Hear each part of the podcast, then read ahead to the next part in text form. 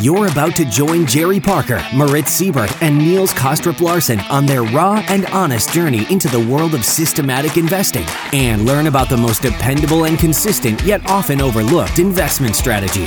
Welcome to the Systematic Investor Podcast Series. Welcome back to this week's edition of the Systematic Investor Series with Moritz Siebert and I, Niels Kassel-Larsen, where we each week take the pulse of the global market through the lens of a rules-based investor. Now, for long-term listeners, our conversation is intended to keep you focused and inspired to continue your trend-following journey. And if you're newer to the show, we hope that today's episode will trigger your curiosity to go and check our back catalog of all the episodes that you may have missed from the past. Jerry's out this week, so Moritz, good afternoon. How are things with you? Good afternoon, Niels. I'm doing great. I hope the same is true for you. It just started snowing here in Munich, or just south of Munich, which I think you've spotted through my webcam. If you didn't tell me it started, then I wouldn't have noticed it. So finally, a bit of a wintry feeling because, quite frankly, this winter hasn't been a real winter for us. We're normally used to some snow, but it's been pretty warm. So I don't mind the snowflakes outside of my window. That's right. I mean, I don't know if you can say that the markets are either very hot or it's been a cold winter for investors. They're frosty. They're frosty, yeah, not so nice and friendly.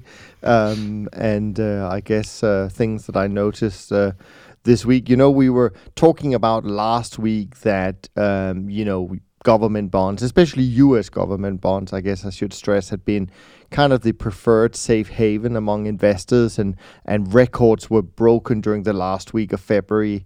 And I think back then we saw, the U.S. 10-year note finish with a yield of 1.13%, which by itself is pretty low. And then we go through this week and we have another wild ride on Wall Street. And of course, we had the 50 basis points kind of quote-unquote surprise cut by the Fed.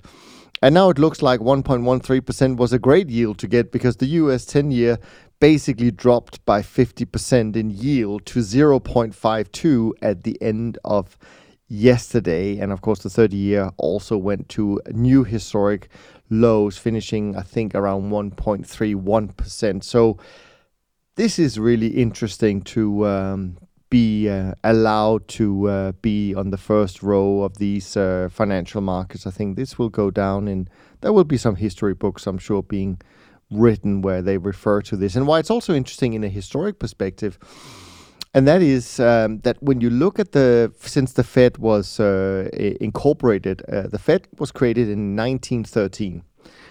And there's only actually been one period, I think, from 1928 to 1942, where inflation was less than 0.7%.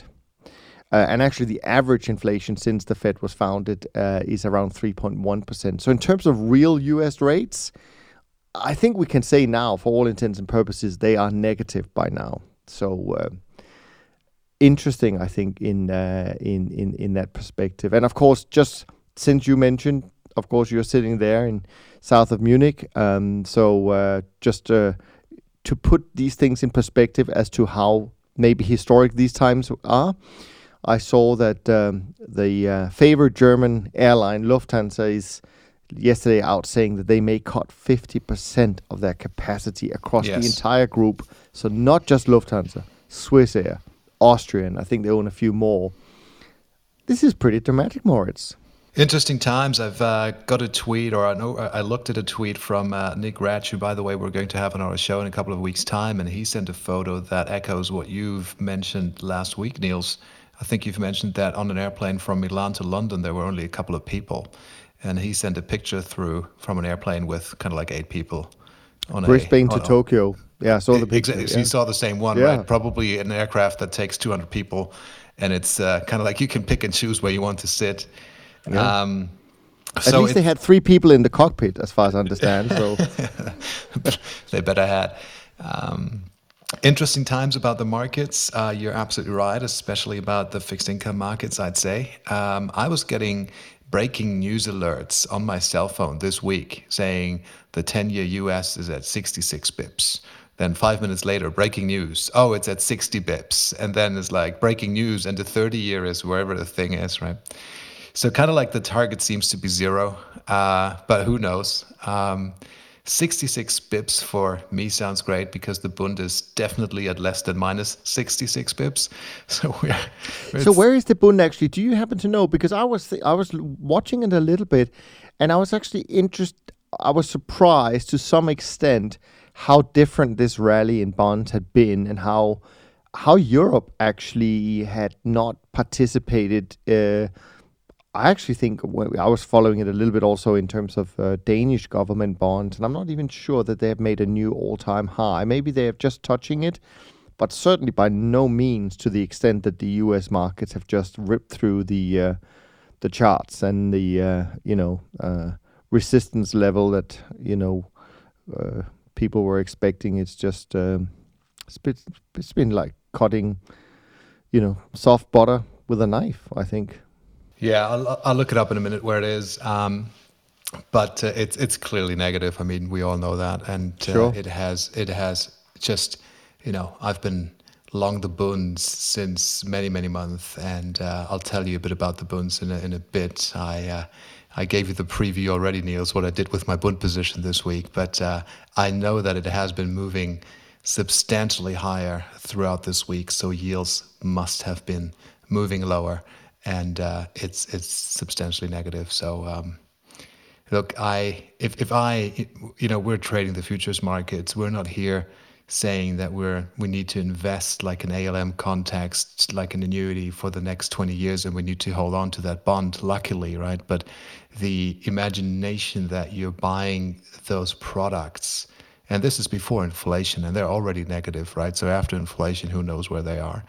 And then in 20 years' time or 10 years' time, you get your money back, but the value of that money is less. And the yield has been negative on top of it. It's just value destruction by definition. It's brutal. But here's the interesting thing, right? Because obviously trend followers and many other people in this industry, I mean, we are by definition, we're speculators, right? So for us, it doesn't really matter, meaning that as long as we have enough of a price move, hopefully we'll be able to get out and sell our position, our long position, onto someone else before it all ends. Of course, the real big problem comes from the types of investors who, one, have massive liabilities out in the future, so they have to generate a certain long-term return to meet those liabilities. And now, as we talked about, I think last week in the latest research from Chris Cole, where he shows that like 70+% of U.S. pension fund exposure is equities and 20+% is fixed income. And okay, equity markets are down, 10, 12, 13, 14% from the high. Okay, that's not a big deal, really. It's probably just because we've forgotten since, Q4 2018 that these things can go down quickly. So, but that's already forgotten because it only happened, a couple of times in the last 12 or 13 years. My real worry, and why I think this is just such an, historic time, and why I think this can lead to something much bigger than any one of us can imagine, is just the consequences this has for investors such as pension funds. Because if they can't meet these liabilities, then it will hurt directly a lot of people. And I think when people start feeling, that hurt in their expected pension, what they've been told that they're gonna be able to retire from, when they realize that is not going to be the case, then I think people will start to vote with their feet, and that's where I think things change completely to what we've seen so far. And my big hope, and I write about this to my clients every week. My big hope is that people will start taking this as an opportunity, because I still think that it is an opportunity, because they've made so much money on their bonds, on their stocks, and just make sure they get that insurance, that diversification before they really need it, because this is nothing. I mean, frankly, people are, these mixed portfolios, 60-40, 40-60, whatever the mix is, they're still fine. They've had, overall, they're fine. But they may not be fine in 10 years' time.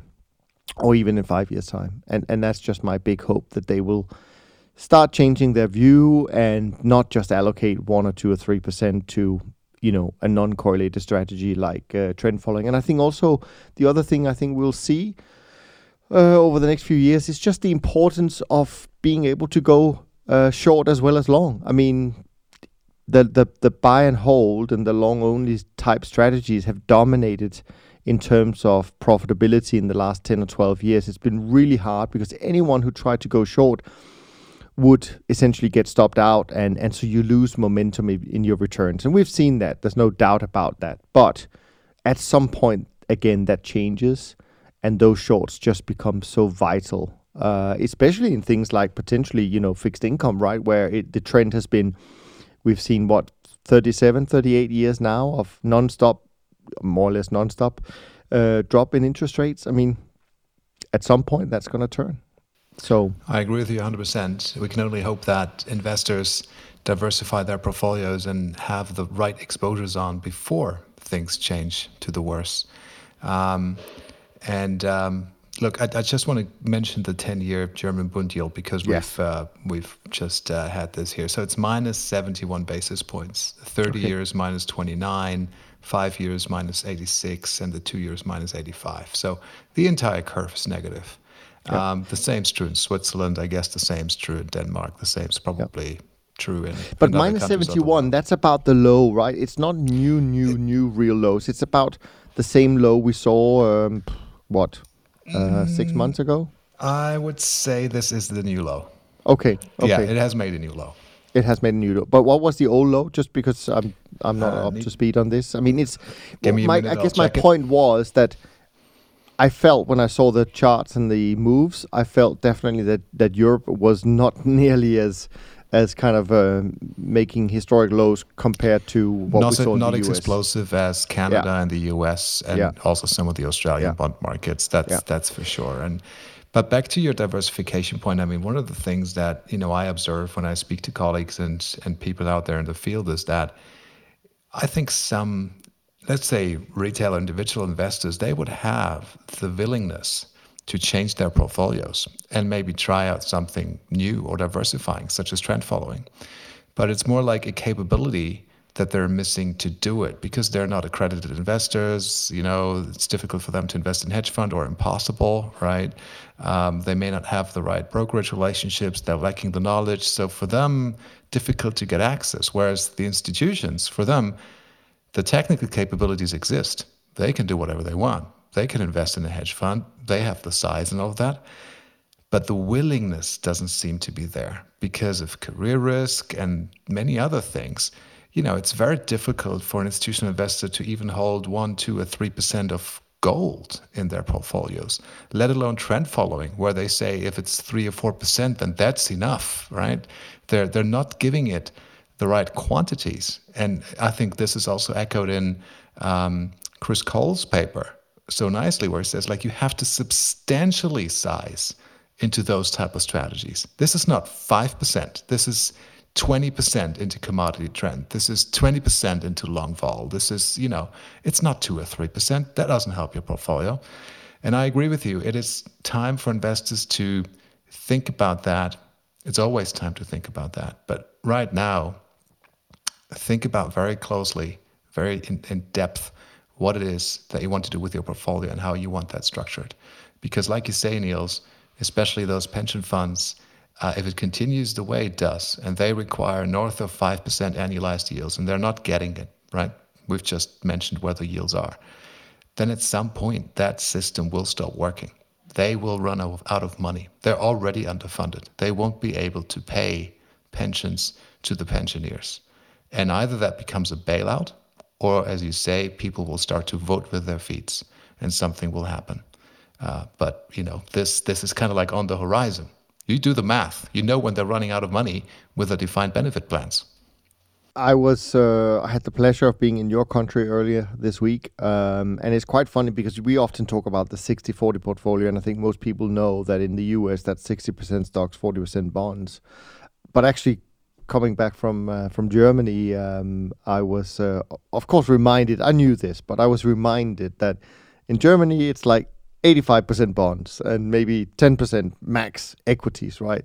In some of these pension funds, and that's even scarier in many ways, because there, you know, if you buy the Bund at minus 71 basis points, well, that is your return, because they're not really trading these positions, right? They can't, so or at least I don't think they are. So that's a scary thought when you have liabilities and you know your return on a big part of your portfolio is going to detract from your own portfolio every year. I know we really have it backwards, I think. But there is this mentality engraved in us Germans. I'm not one. I'm a German, but I don't have that mentality where they go, well, it has to be, you know, the savings accounts and, you know, short dated bills, and it has to have the security, and please no risk and no volatility. It's not allowed. So. On top of that, I also learned that a lot of these quote-unquote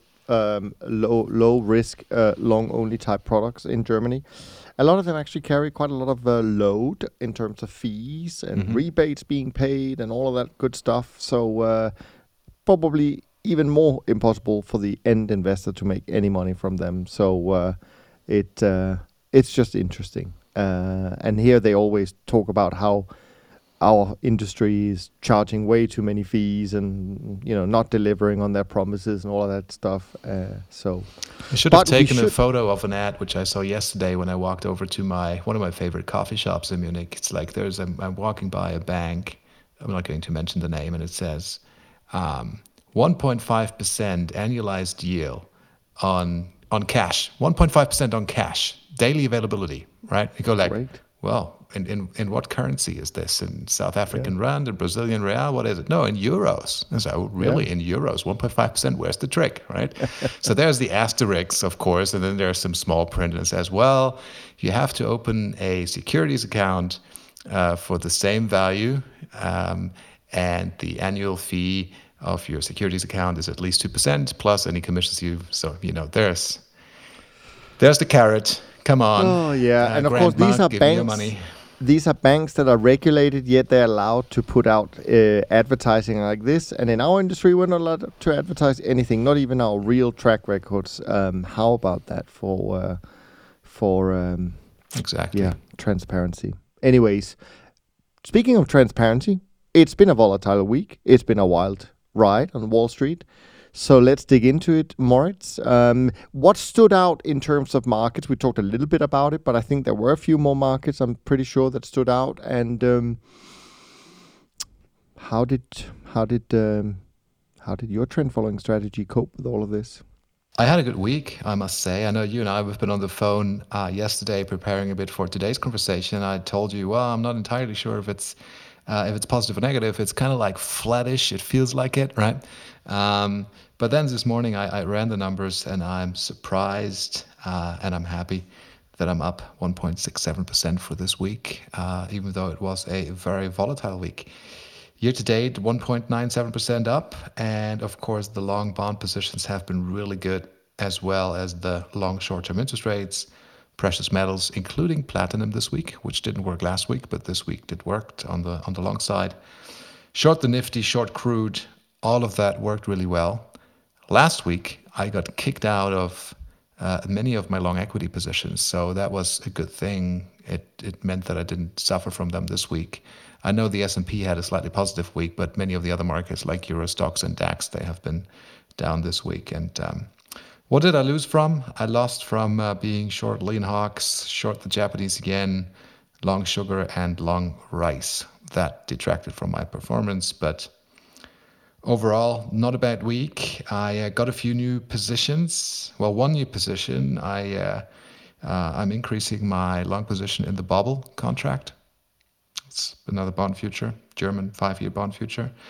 And I'm exiting the Australian equity market, the SPYs, and my long position in Mexican peso and South African rand. So, you know, this is always interesting to hear, right?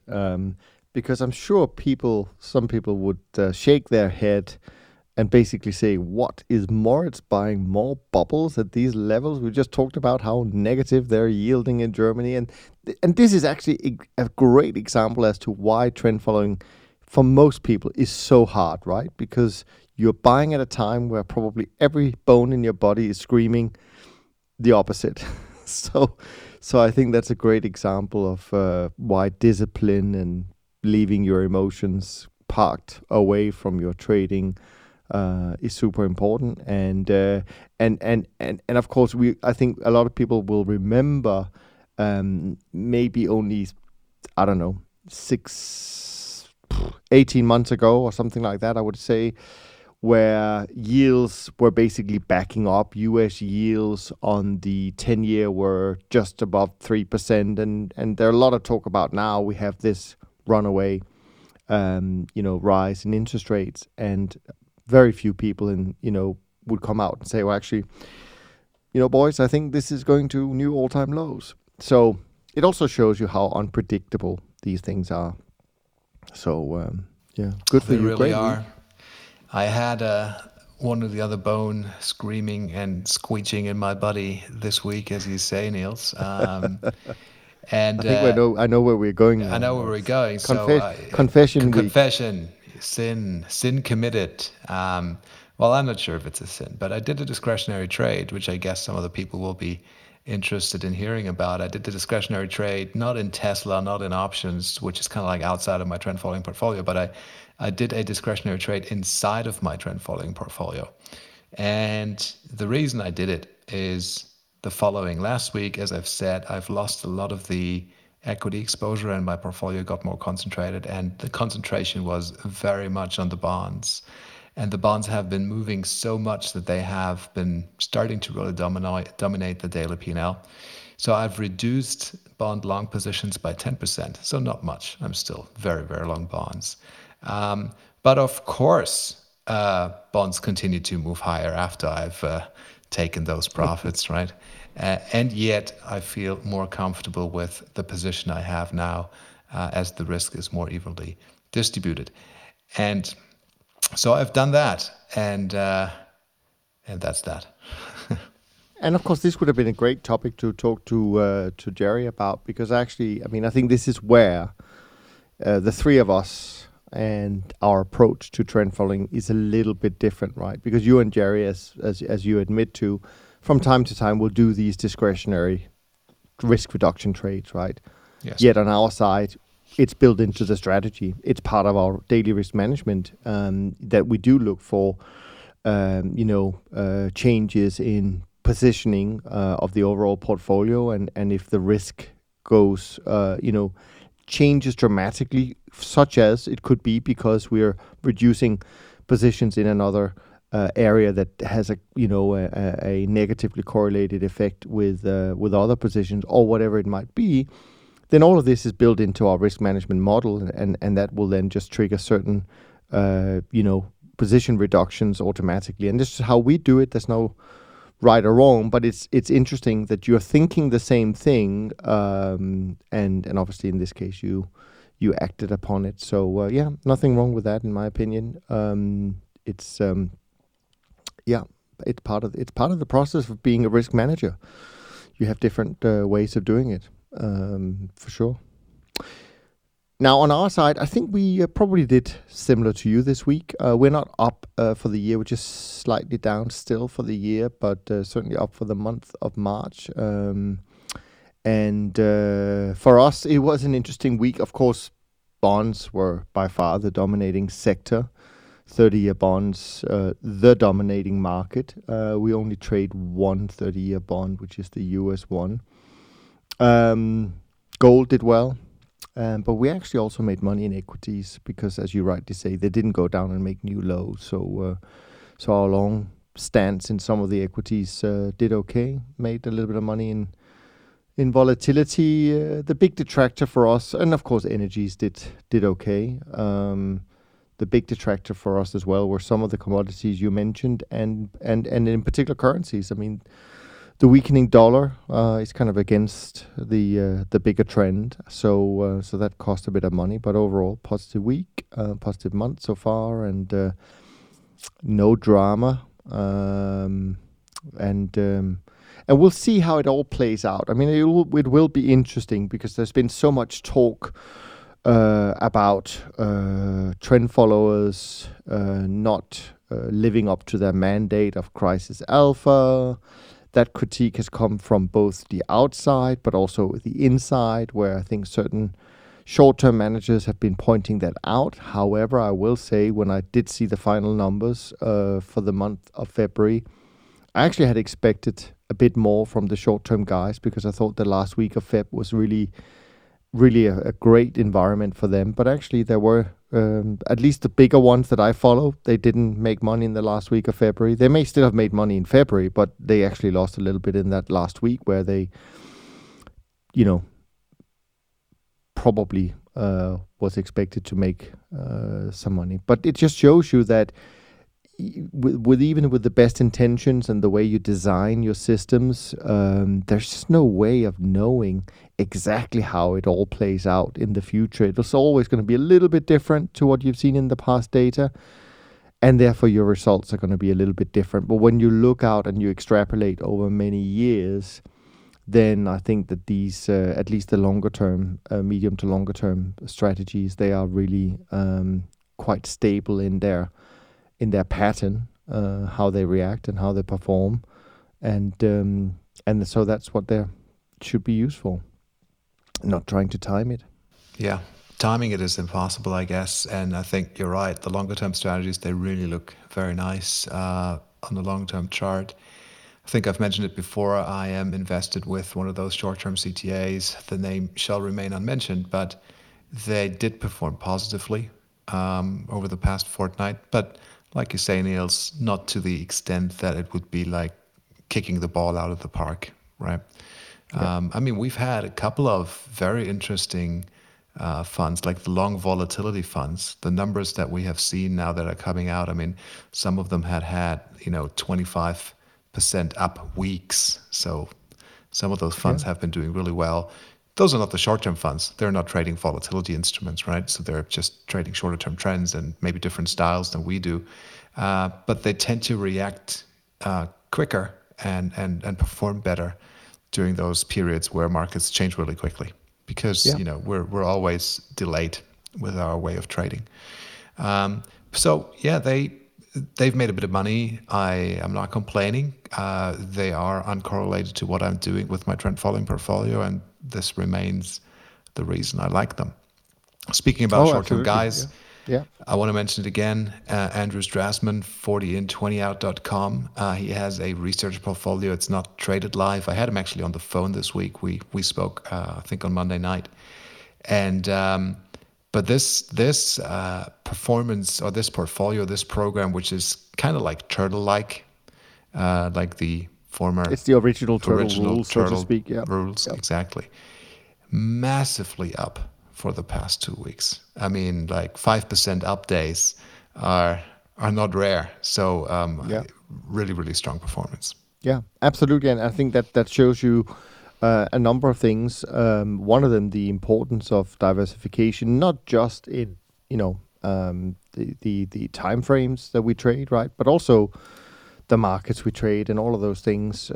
Even though I think there has been over the years, I think some people have thought that if you have one trend follower, that's enough. They look the same. They have more or less high correlation, but high correlation doesn't mean similar performance by any stretch of the imagination. Yes.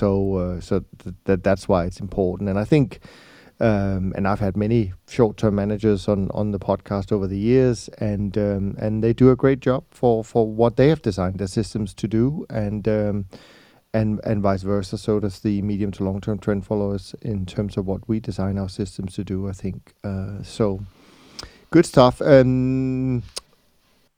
Let's try and see if we can... Do you have any tweets that you noticed this week? Obviously, we don't have our favorite Twitter person on today. So were there anything that you particularly noticed in Twitter land as such? Otherwise, we have a free range to discuss whatever we feel like. Of course, we have a few questions as well. But if there were a tweet or two that you noticed, we can try and... We're definitely badly missing our Twitter master, that's for sure.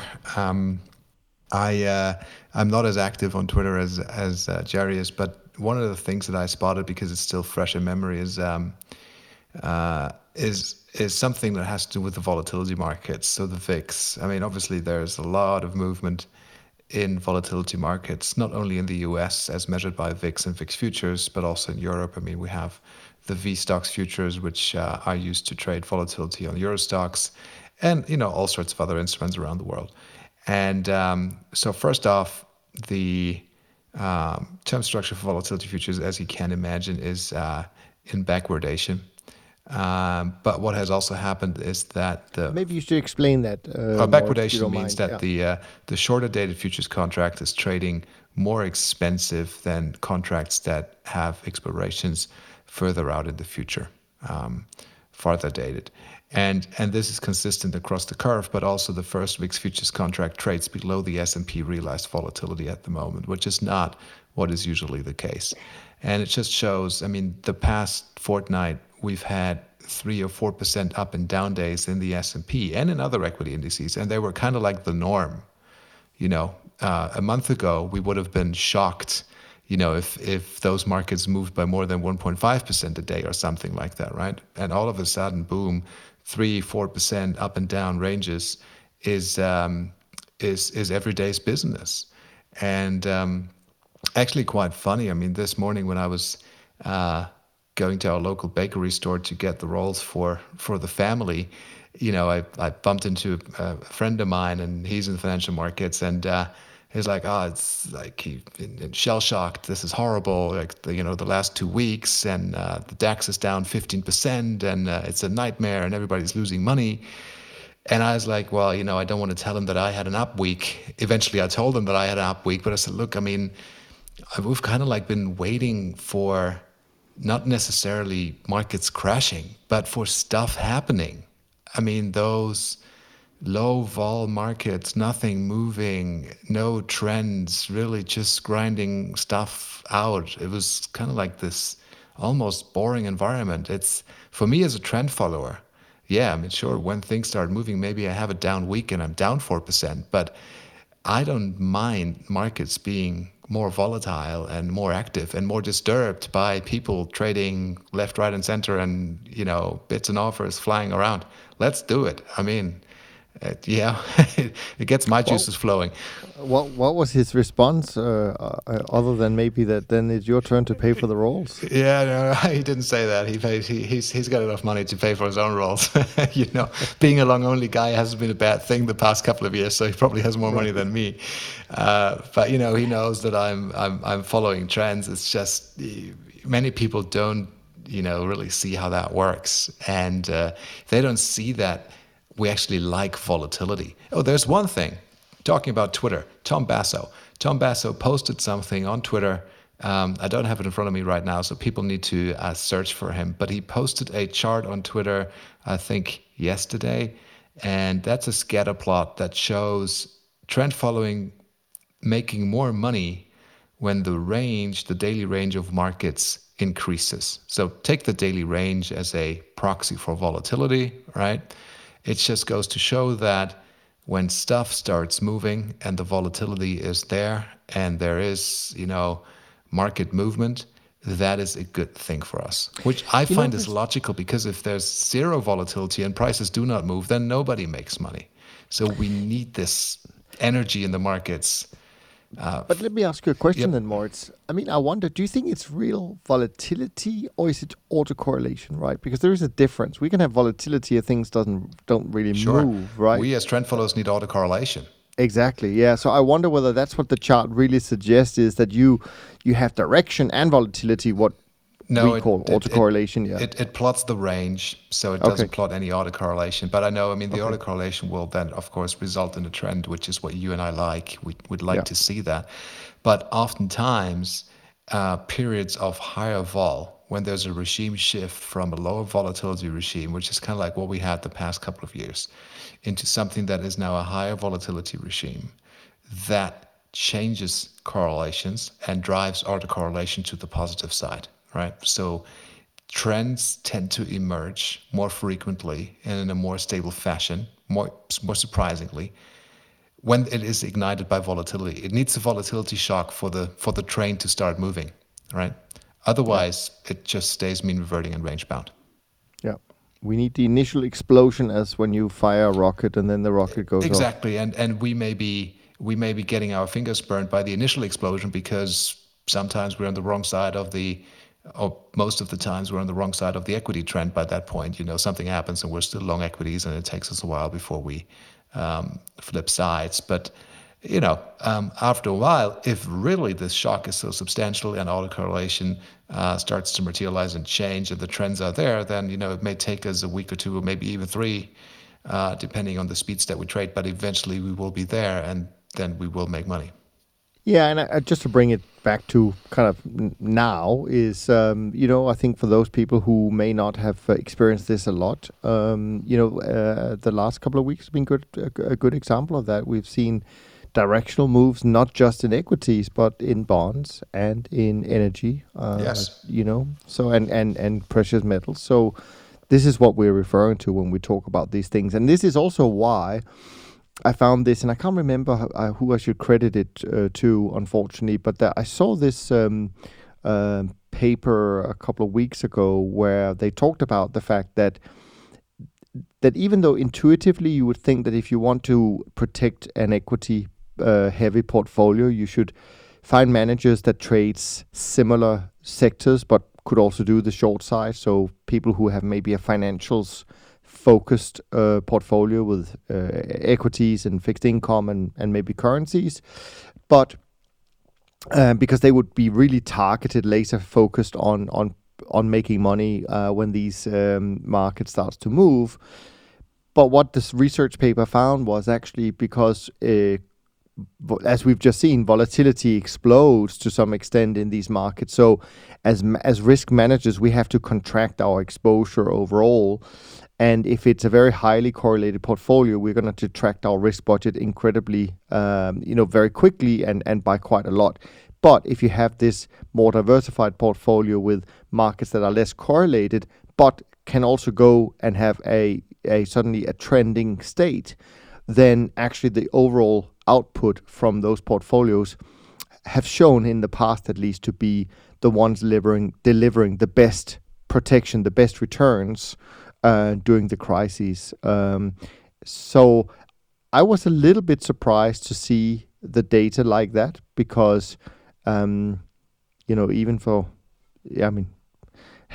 it for so many years, I hadn't thought about this particular point, but the fact that we are diversified actually does allow us to keep higher risk exposures and therefore, when the environment is right, make more money for our clients. That's right. And you've just mentioned crude oil. Crude oil, interestingly enough, had the worst day yesterday on Friday. Today is Saturday. Yesterday on Friday, it had the worst day since 2014. I think it has a down almost 10% day yesterday, settlement to settlement. So stuff is moving. Gold's up substantially. Yeah. Oil's down. Bonds up. Equities, most of the equities actually have been down this week. I've just had a look at the DAX. The DAX lost another 2.5%. I know the S&P has been had a positive week, but most of the equity market's still trending lower. Yeah. So, I am, with that being said, looking forward to next week. As I always do. Yes, we always do. That's true. The only thing that's not moving right now seems to be people wanting to travel. And other things. And I think, again, we touched upon it, but as people listening to us already know, we tend to repeat ourselves quite a lot. But I will say that what makes this different from what we've seen in the last few years is the fact that it's starting to have an impact on people's behavior. You see that already. You see the supermarkets being, emptied. You see people stop traveling. You see airlines cutting capacity by, up to 50%, which is dramatic. And so, again, going back to the point, what is it really that trend following has always been deep down doing for investors? And that is, it's a strategy that is, at the end of the day, rooted in human behavior. That's what it's fear and greed to some extent. It's these it's these parabolic move like we've just seen in long-dated US fixed income markets. And that is human behavior. It's fear that drives the markets to suddenly do something like that. And the only ones, I think, frankly, who can make money in such a market are very few people like our friend at Real Vision, Raul Pal, who called this massive move in fixed income markets. Or it's the systematic guys who just don't have any emotions behind it, but they have a process that they follow. I agree with that. I think we should get Raul on one of those days and speak with him. I always find it very enjoyable to listen to him and his macro analyses. And essentially, most of the things that happen on Real Vision are a added value and benefit to me. It's thought-provoking, like some of the pieces of research that we talk about. And that's always a good thing to make us think. Are there any more tweets? We can do whatever we want today, Moritz, but are there any more tweets you want to bring up now or topics? You talked about some VIX stuff happening yesterday afternoon as well that was a bit unusual. Oh yes, I spotted this and I've read a few things about it. So yesterday on Friday, going into the close, the VIX index spiked substantially higher, moved higher. I'm just trying to put a chart up here, but I think it moved all the way up to 54, which would be the highest print, or if that is the print, it's the highest. Yeah, it's the highest print since Lehman. And if people look at an intraday chart, what they see is there's like this squeeze all the way from 46 to 54 in almost no time. And people report that as being, some whatever the kind systemic of risk. Yeah, like some short gamma squeeze, right? So somebody had to trade gamma on Wix futures, which squeezed that thing higher. And then what happened once those trades were out of the system, at the top at 54, it plunged 14 points down to 40 in 30 minutes. That's a massive vol move, right? And it just shows, there's all those systemic rules-based players in the market with short gamma, vol control, risk parity, this, that, and the other thing that need to get stuff done on the close. And it's, again, one of those examples where you see it happening right there. And I don't think that's a good thing. No, and speaking about systemic risk, I did notice that I think it's the European Bank Index that broke down below its lowest low we've ever seen, kind of not from a technical point of view, even though we don't trade it like that, and we don't trade it at all, actually, but just from a point of interest, it does highlight the risk that we may now face. And of course, we know that negative interest rates destroys the financial system or banking system slowly. So even though people are pouring money into safe haven, fixed income markets, what they're doing at the same time is probably imposing even more risk to a fragile financial system already. And at the end of the day, we saw 50 basis points cut in the US, right? And that's always been kind of their first way of trying to mitigate a risk is just to cut interest rates, right? But what's interesting, I think, about this crisis is that they can cut 200 basis points, but it's not going to put people back in the planes, for example. People don't want to travel regardless of what the Fed funds are, I think. And so there are different dynamics this time around. And we'll just see whether central banks are coming to a point where actually their usual tactics have stopped working. They'll probably come up with something different then. As Jerry suggested a couple of weeks ago, why don't they just buy the S&P, like the Bank of Japan buying stocks and ETFs and whatever? Who knows what they're going to do? But it's not a sign of strength that we're seeing all these games being played by central banks. It's a sign of weakness, in my opinion. And when you combine all of this with the fact that when you look at the total volume of trade worldwide, in the last, I don't know, 30 years, twice before last year, did the trade volume actually contract on a year-by-year basis. I think it was 1982 and 2009, two bad recessions. And it did. It started doing it again last year. So this is the third time we're seeing that. And every time it's resulted in, even though it's a small sample size, I admit, but it has resulted in a really bad economic environment for a while. And I think U.S. interest rates are reflecting that already with the last couple of weeks move. And the data I'm referring to, it doesn't even take into account coronavirus and all the effects that that's had. So we'll see how that what that does to profitability and share buybacks and all that good stuff. Yeah. Oh, share buybacks and credit, corporate credit, all of that has been getting hammered last week. But look, we all agree interest rates are not a cure for a virus. Central banks are not the vaccine that still needs to be invented for that virus, right? And it feels to me that the central banks are kind of like in the final stages of a very long chess game. It's a chess game that has been going on for a long time. Now there's only a couple of figures on the board. And like you say, U.S. interest rates are approaching the zero bound. What are they going to do then if we get there? And if, the system continues as it is right now, will there be helicopter money, bailout programs for pension funds? What is it going to be? We don't know what it is, but it seems to be very unlikely that the Fed is going to put their interest rate into substantially negative territory. Maybe I'm wrong there, but something... Trump wants that. He was saying, we should get there like everyone else. And they... Look, I mean, I have no problems with being wrong. I'm wrong most of the time anyways, as you guys know, listening to us. So I'm a master of being wrong. Maybe the 10-year U.S. is going to be minus 2% at some point, and we'll just think that's normal. I still have difficulties imagining that. That's why I'm saying it may be the final stages of the chess game whereby they say, no, we're not going there. We're doing other stuff. We're just printing money. We're, issuing pension obligation bonds, and we're bailing out the pension systems, or we're just dropping money onto people. And let's see what that creates. It is normally extremely destructive for any... It destroys the fiat currency if that happens one way or the other, right? Which is why, again... just be considerate with your portfolio and what exposures you have, right?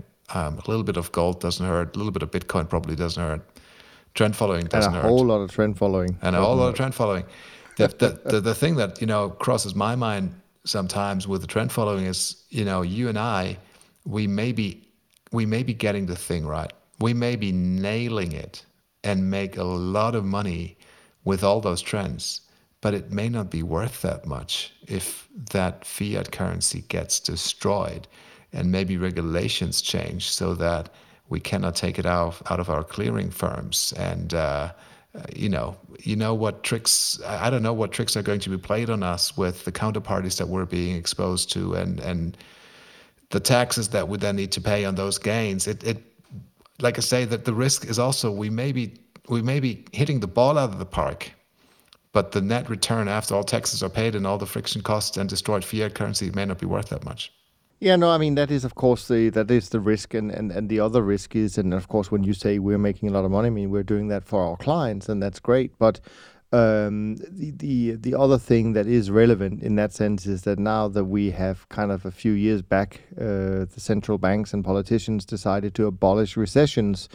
And so they've avoided that, at least technically speaking, for quite a while now. And you kind of wonder whether, by skipping a few recessions, are we going to go straight into a depression and not even have a recession before that happens? So that's the worrying part. And of course, that is what Ray Dalio, has been warning about for a couple of years, that we could be heading into something that we hadn't seen, and that it looked very similar to the 1930s. And I was referencing some inflation numbers from 1928 to 1942, and clearly that was not a great economic time for anyone, and it wasn't a great time for stock investors by any stretch of the imagination.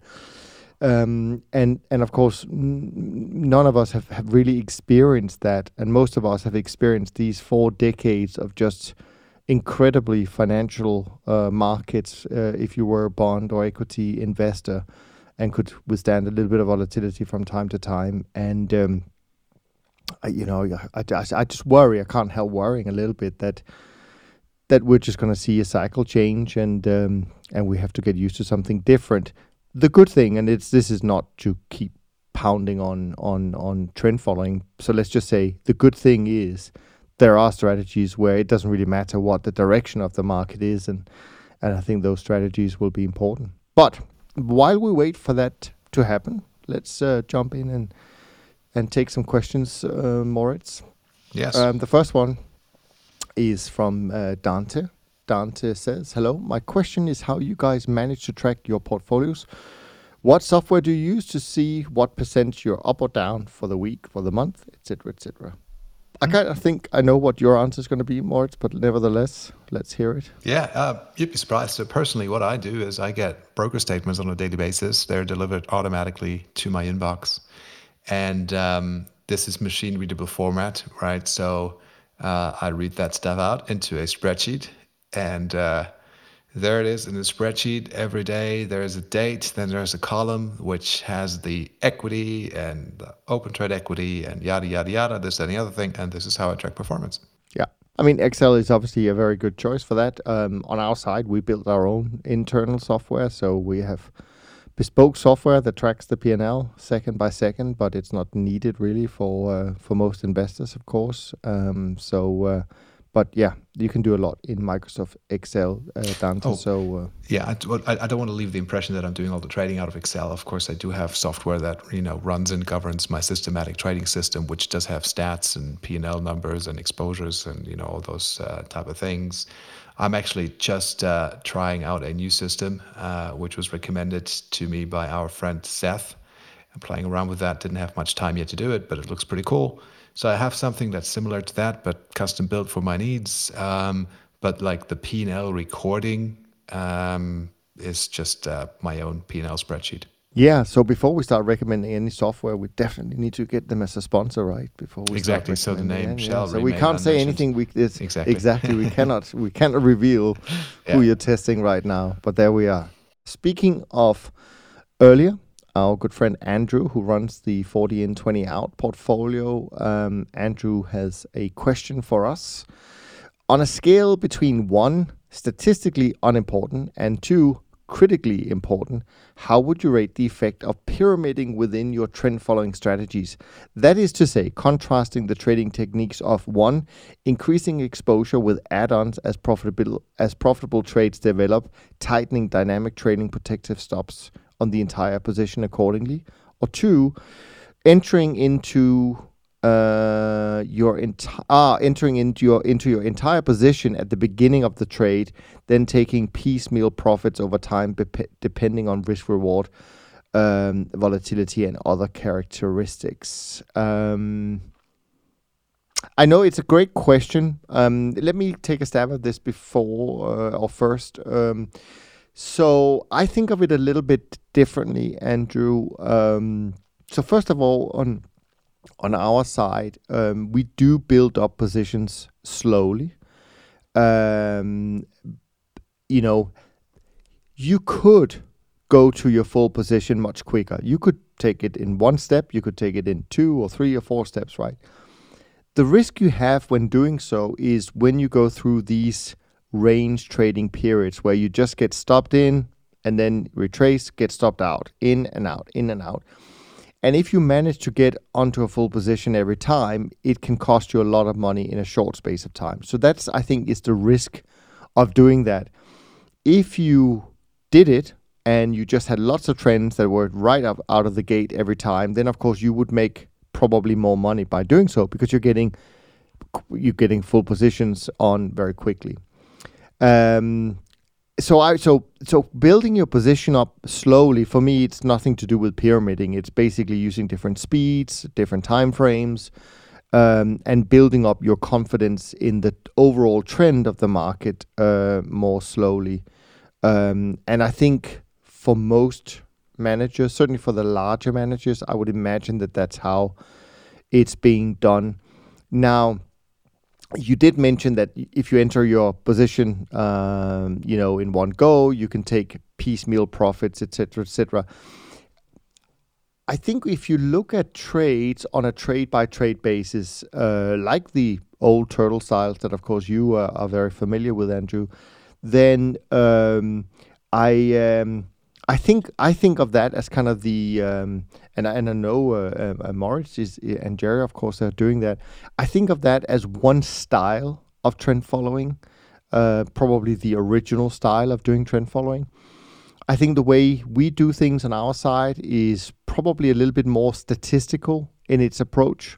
So we look more on the whole portfolio at all times. We don't look at trade by trade basis. We don't look at how many basis points risk did you take for that trade. We look at what is the exposure to that market as a whole and how does it fit into the overall portfolio risk that we're willing to take and so on and so forth. So I think there are different styles of risk management that plays into how you would also take your signals and your exits.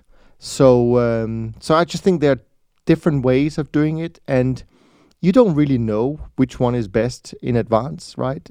So I think it has to be, you have to take into account your own comfort level and strength in terms of your skill set, and maybe you want to mix them up a little bit. To have a bit of both, because they can be quite different in terms of performance.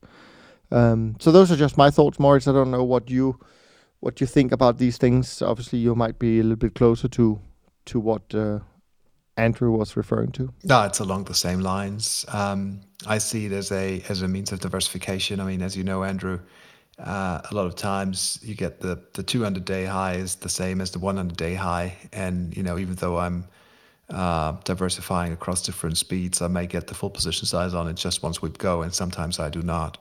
That being said, I think to my system it is an important feature to be diversified across different speeds and not have just to focus on one. I mean, as you know, when you plot the effectiveness of the timeframes that you trade, there's normally kind of like a sweet spot area. It's not just the one point that you want to trade. You want to have a couple of things going for you so that different market environments can work for you. So that's what I'm doing, but I'm also not overdoing it. So I'm not trading, 20 different speeds. You could do that, but I don't do that. I don't see the added value as being massive in adding more and more time frames, because they correlate so much to each other, right? So a couple, like a handful, different speeds, that is good enough for me. Sometimes that leads to pyramiding into position.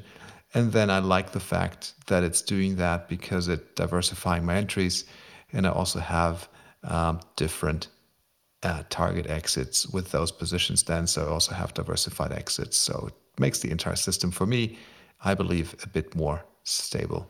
But you use the word pyramiding, but I don't think what we're really doing is pyramiding, because pyramiding to me is that you're using some open profits already to add more risk. But I actually think what we have predetermined risk budgets that we want to take, and we take those, as they come. We're not building up position, and as that makes money, we say, oh yeah, let's take some more risk because we already got. I mean, that's a different approach. I mean, we hear from the summaries that we read about the great traders, Druckenmiller, Soros, and whoever you want to put into this bracket. You often hear them saying that you really have to push for the trade. When you have a trade that shows open profit, this is when you should be going for the jugular and just push and take more risk and ride that trade.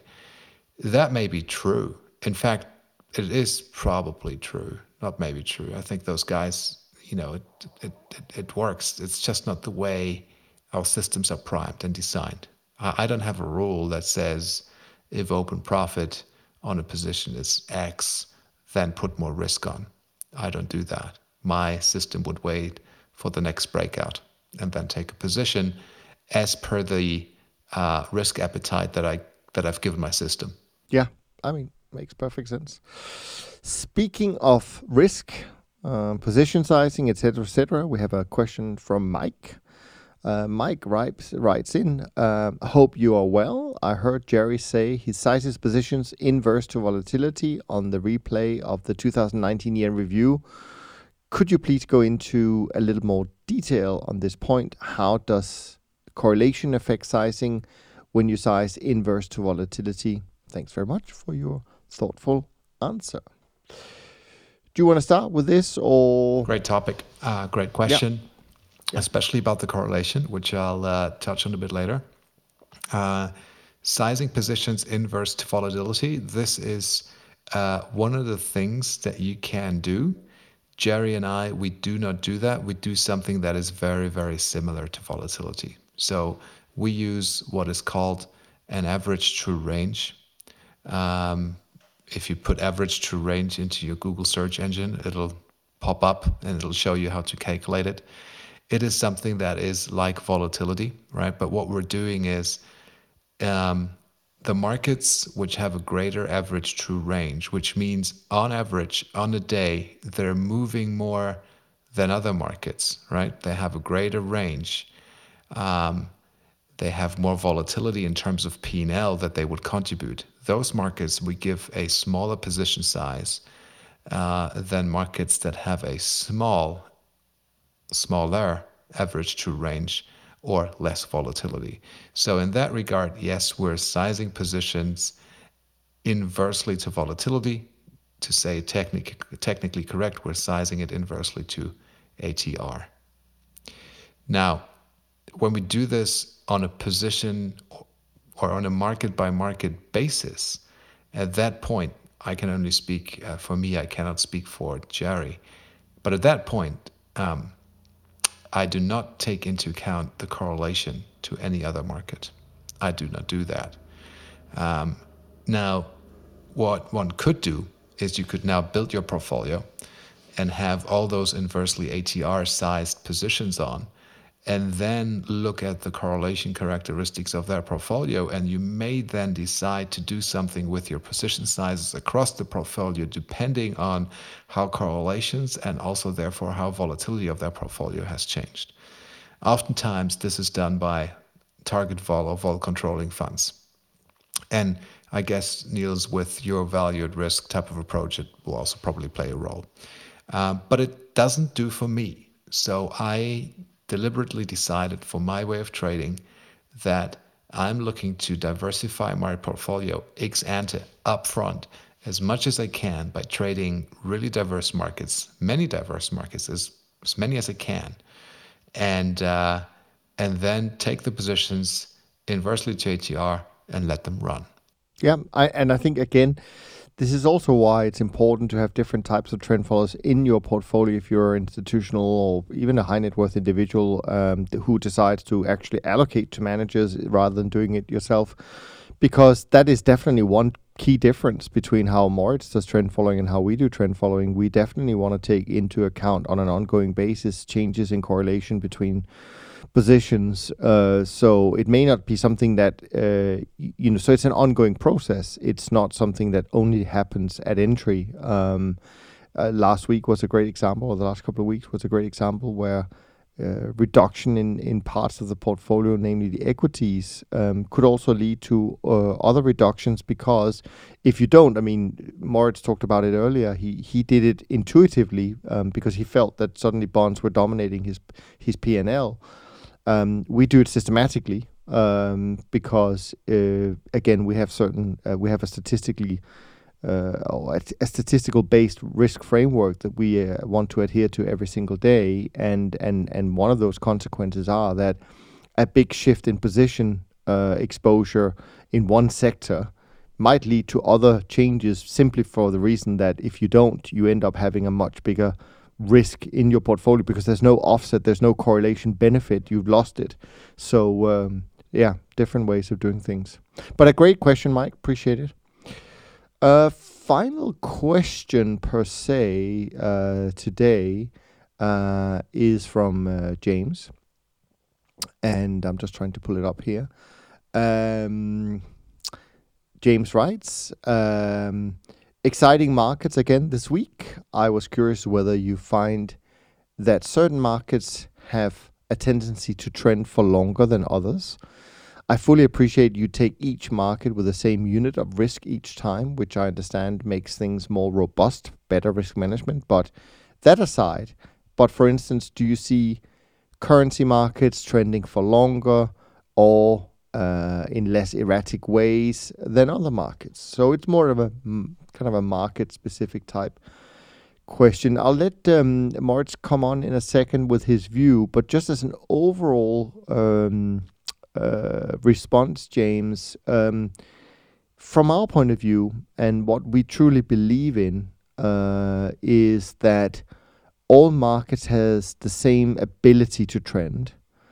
And actually in the very long run, but I'm talking 30, 40, 50 years, in the very long run, we think they will be able to produce the same performance, so that doesn't mean you want to trade the same number of markets in each sector, because you can't. There's only one gold market, but there might be 10 fixed income markets, right? So it doesn't mean you can have a portfolio of just one market from each sector, or you should have that. Not at all. But it just means on a market-by-market basis, I don't think you can necessarily argue that in the very long run, certain markets should be better than others, even if we all know that fixed income in the last X number of years have been the better performing sector without a shadow of a doubt.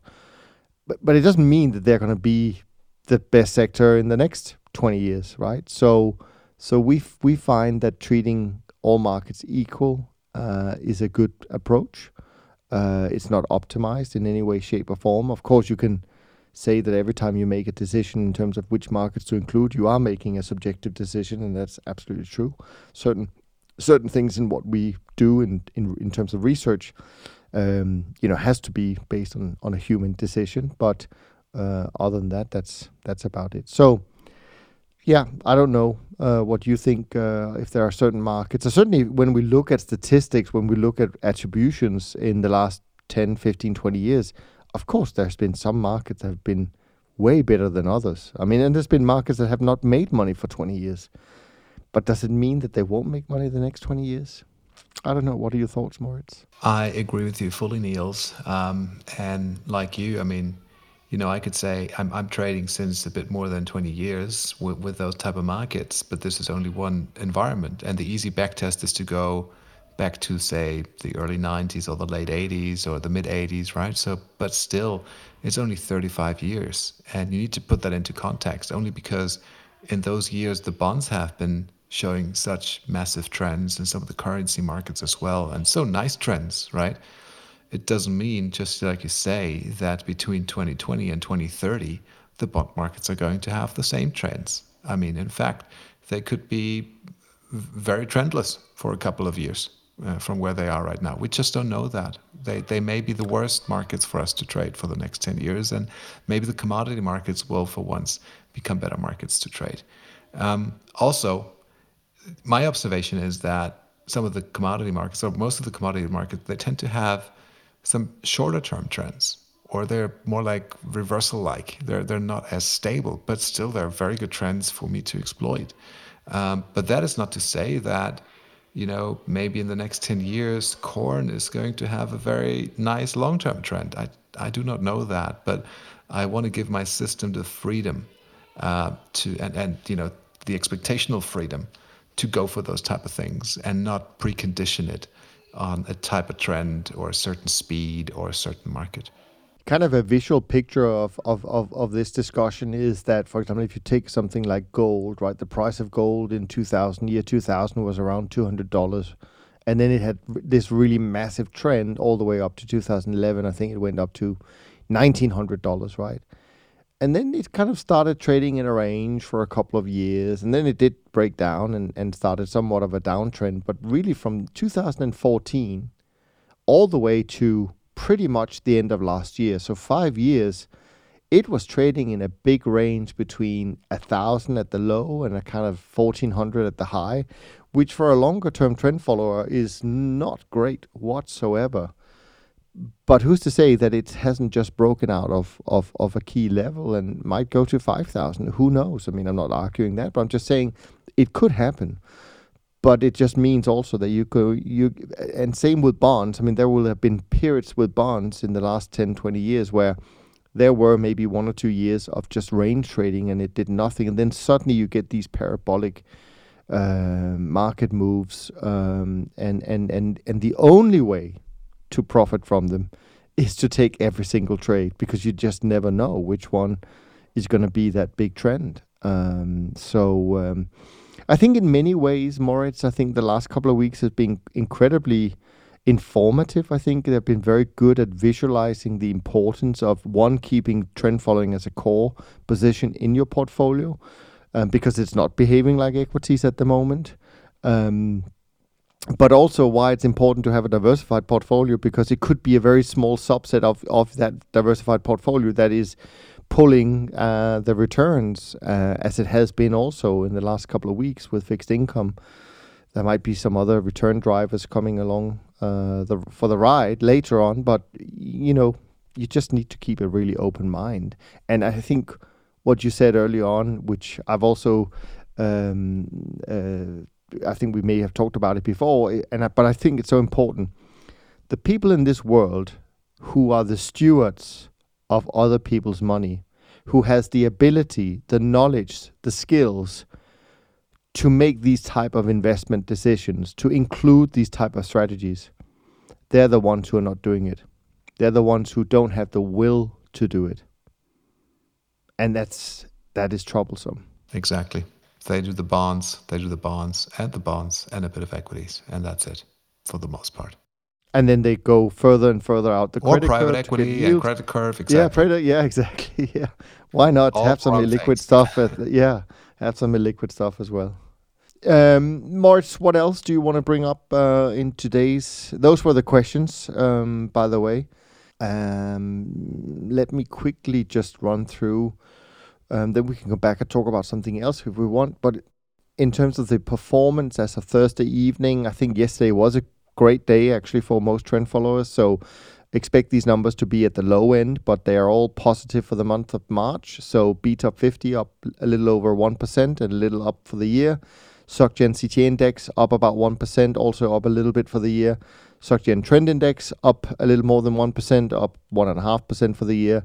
And the SOCGEN Short-Term Traders Index, as expected, up 1.4%. So in March, so leading the charge and also leading on the year to date, 4.6% after a quiet year last year. Now they're in charge, and the Bridge Alternatives up about 1% this month and up slightly for the year. So obviously very different, let's call it that, from that of the equity markets, and that's what it's meant to do. That's right. I see the snow has intensified in your country. Yeah. I wonder if that's the same when I get out of the office here to see the snow. I'd love for there to be a bit more snow. But no, nothing else. I wish everybody a good week, happy trading, and good risk control with their portfolios. Absolutely. I think that is a good reminder that risk management is as important as just getting the signals right. It's also to manage the risk well. And for those who want a bit of inspiration in terms of reading up on not just systematic trading, but just generally really good stuff in terms of successful investors over the years who've actually also gone on to write a book or two about their approach, then don't stop from going to toptradersunplugged.com and get the ultimate guide of the best investment books of all times. It's free and it's available on the website, so you can do that. And of course, if you felt you're getting value from these conversations, we wouldn't mind, to say the least. We would love, in fact, if you would go to iTunes and leave us a review and a rating, because it really does help other people discover our podcasts. So that would be great. From Moritz and me, thanks so much for listening, and we look forward to being...